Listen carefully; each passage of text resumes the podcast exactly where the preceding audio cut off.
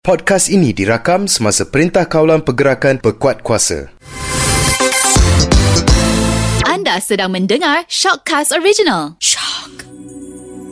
Isra' dan Mi'raj, satu malam yang bersejarah lagi sangat luar biasa.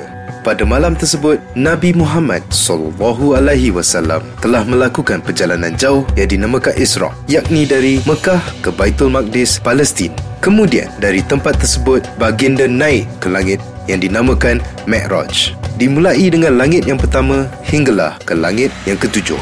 Selepas itu, Nabi Muhammad sallallahu alaihi wasallam naik pula ke Sidratul Muntaha sehingga sampai ke satu tempat yang bernama Mustawa. Perjalanan roh dan jasad itu berlaku dalam masa yang amat singkat. Terjadinya ia pada 27 Rejab, yakni setahun sebelum Nabi Muhammad sallallahu alaihi wasallam berhijrah ke Madinah. Ia perjalanan luar biasa yang merupakan satu mukjizat besar bagi Nabi Muhammad sallallahu alaihi wasallam kerana belum pernah ada manusia yang melakukannya sebelum baginda.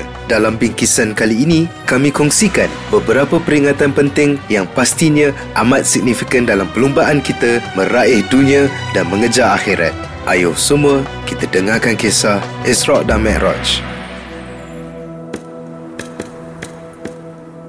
Dalam kembara agung peristiwa Isra' yakni perjalanan dari Masjidil Haram ke Masjidil Al-Aqsa. Nabi Muhammad sallallahu alaihi wasallam telah diperketemukan dengan beberapa peristiwa simbolik yang amat luar biasa lagi mengesankan. Pertama, Nabi Muhammad sallallahu alaihi wasallam menyaksikan kaum yang sedang gigih bercucuk tanam dan menuai hasil tanaman. Namun anehnya, apabila dituai, hasil tuaian yakni buah keluar semula seolah-olah belum lagi dituai. Hal ini berlaku berulang-ulang.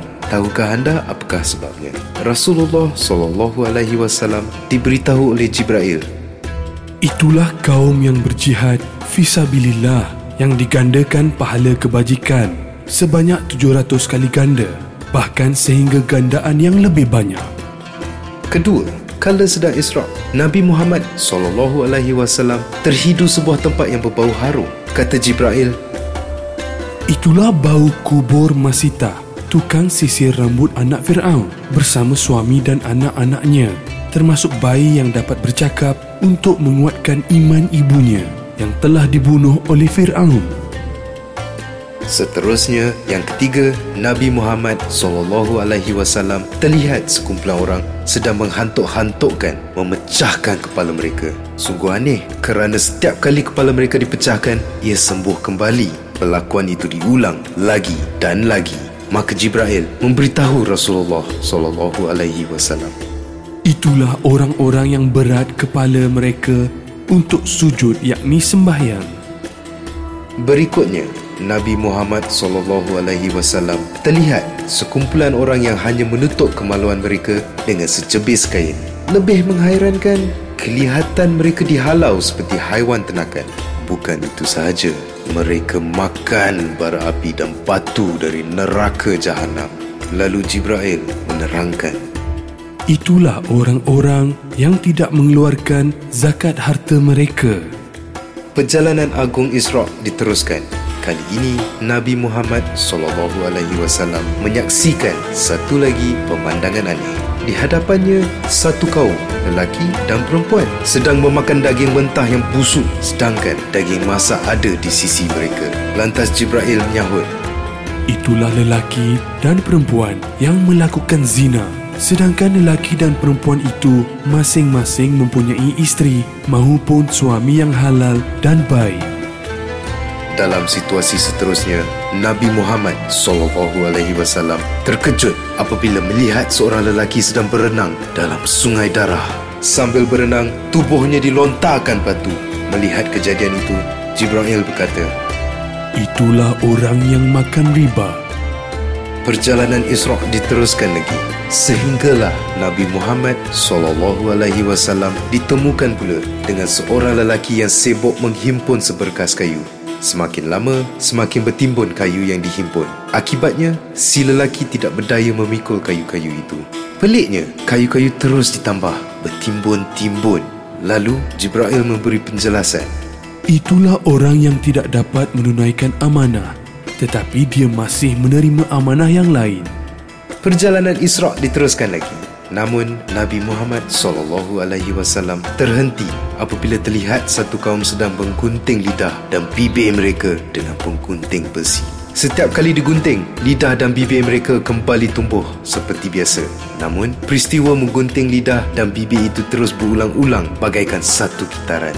Pemandangan mengeri itu mengundang jawapan Jibril. Itulah orang yang membuat fitnah dan mengatakan sesuatu yang dia sendiri tidak melakukannya.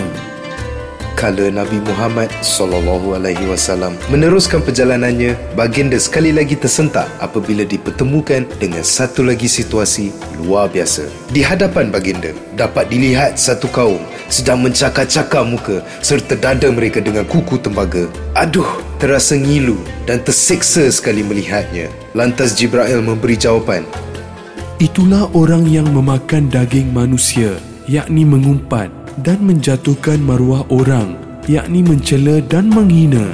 Meski terkesima dengan jawapan itu, Nabi Muhammad sallallahu alaihi wasallam meneruskan perjalanan Isra'-nya. Kali ini, pandangan baginda dijamu dengan satu lagi peristiwa luar biasa. Kelihatan seekor lembu jantan yang besar sedang keluar dari sebuah lubang yang sempit. Tetapi, apabila lembu jantan itu cuba memasuki semula lubang itu, ia gagal. Jibril menjelaskan, Itulah orang yang bercakap besar, yakni takabur. Kemudian dia menyesal, tapi sudah terlambat. kembara satu malam Isra itu diteruskan lagi sehinggalah Nabi Muhammad sallallahu alaihi wasallam bertemu seorang wanita yang berhias-hias memakai segala macam perhiasan Rasulullah tidak mempedulikan wanita itu ujar Jibril Itulah duniawi. Jika Rasulullah memberi perhatian kepadanya, nescaya umat Islam akan mengutamakan duniawi daripada akhirat. bagaikan satu teka-teki Nabi Muhammad sallallahu alaihi wasallam meneruskan perjalanan misterinya. Kali ini baginda bertemu dengan seorang wanita tua yang duduk di tengah jalan. Wanita tua itu menyuruh Rasulullah berhenti namun baginda tidak menghiraukannya. Lalu Jibril menerangkan Itulah orang yang mensia-siakan umurnya sampai ketua. Kembara Isra' baginda diteruskan. Kali ini, baginda terserempak pula dengan seorang wanita bongkok tiga yang menahannya untuk bertanyakan sesuatu. Bagaikan faham apa yang bermain di minda baginda, Jibril menerangkan, Itulah gambaran umur dunia yang sangat tua dan menanti saat hari kiamat. Demikianlah pelambangan-pelambangan peristiwa simbolik yang memberi makna yang amat besar lagi mendalam kepada Nabi Muhammad sallallahu alaihi wasallam semasa Isra. Ternyata perjalanan baginda dari Masjidil Haram ke Masjidil Al-Aqsa sebelum naik ke langit bahkan menembusi tujuh lapis langit lalu kembali semula ke Mekah pada malam yang sama merupakan peristiwa Isra' dan Mi'raj yang menakjubkan. Di dalamnya tersirat begitu banyak rahsia ketakwaan kepada Allah Subhanahu wa taala yang perlu kita gali dan hayati. Namun yang utama Peristiwa Isra' dan Mi'raj ini membawa sama perintah menunaikan ibadat solat. Ibadah solat yang mulanya difardukan sebanyak 50 kali solat siang dan malam akhirnya direngankan menjadi 5 kali sehari setelah Rasulullah sallallahu alaihi wasallam berulang kali menghadap Allah Subhanahu wa taala memohon supaya perintah itu direngankan untuk umatnya. Sidang pendengar Syokkas Hikmah yang kami muliakan.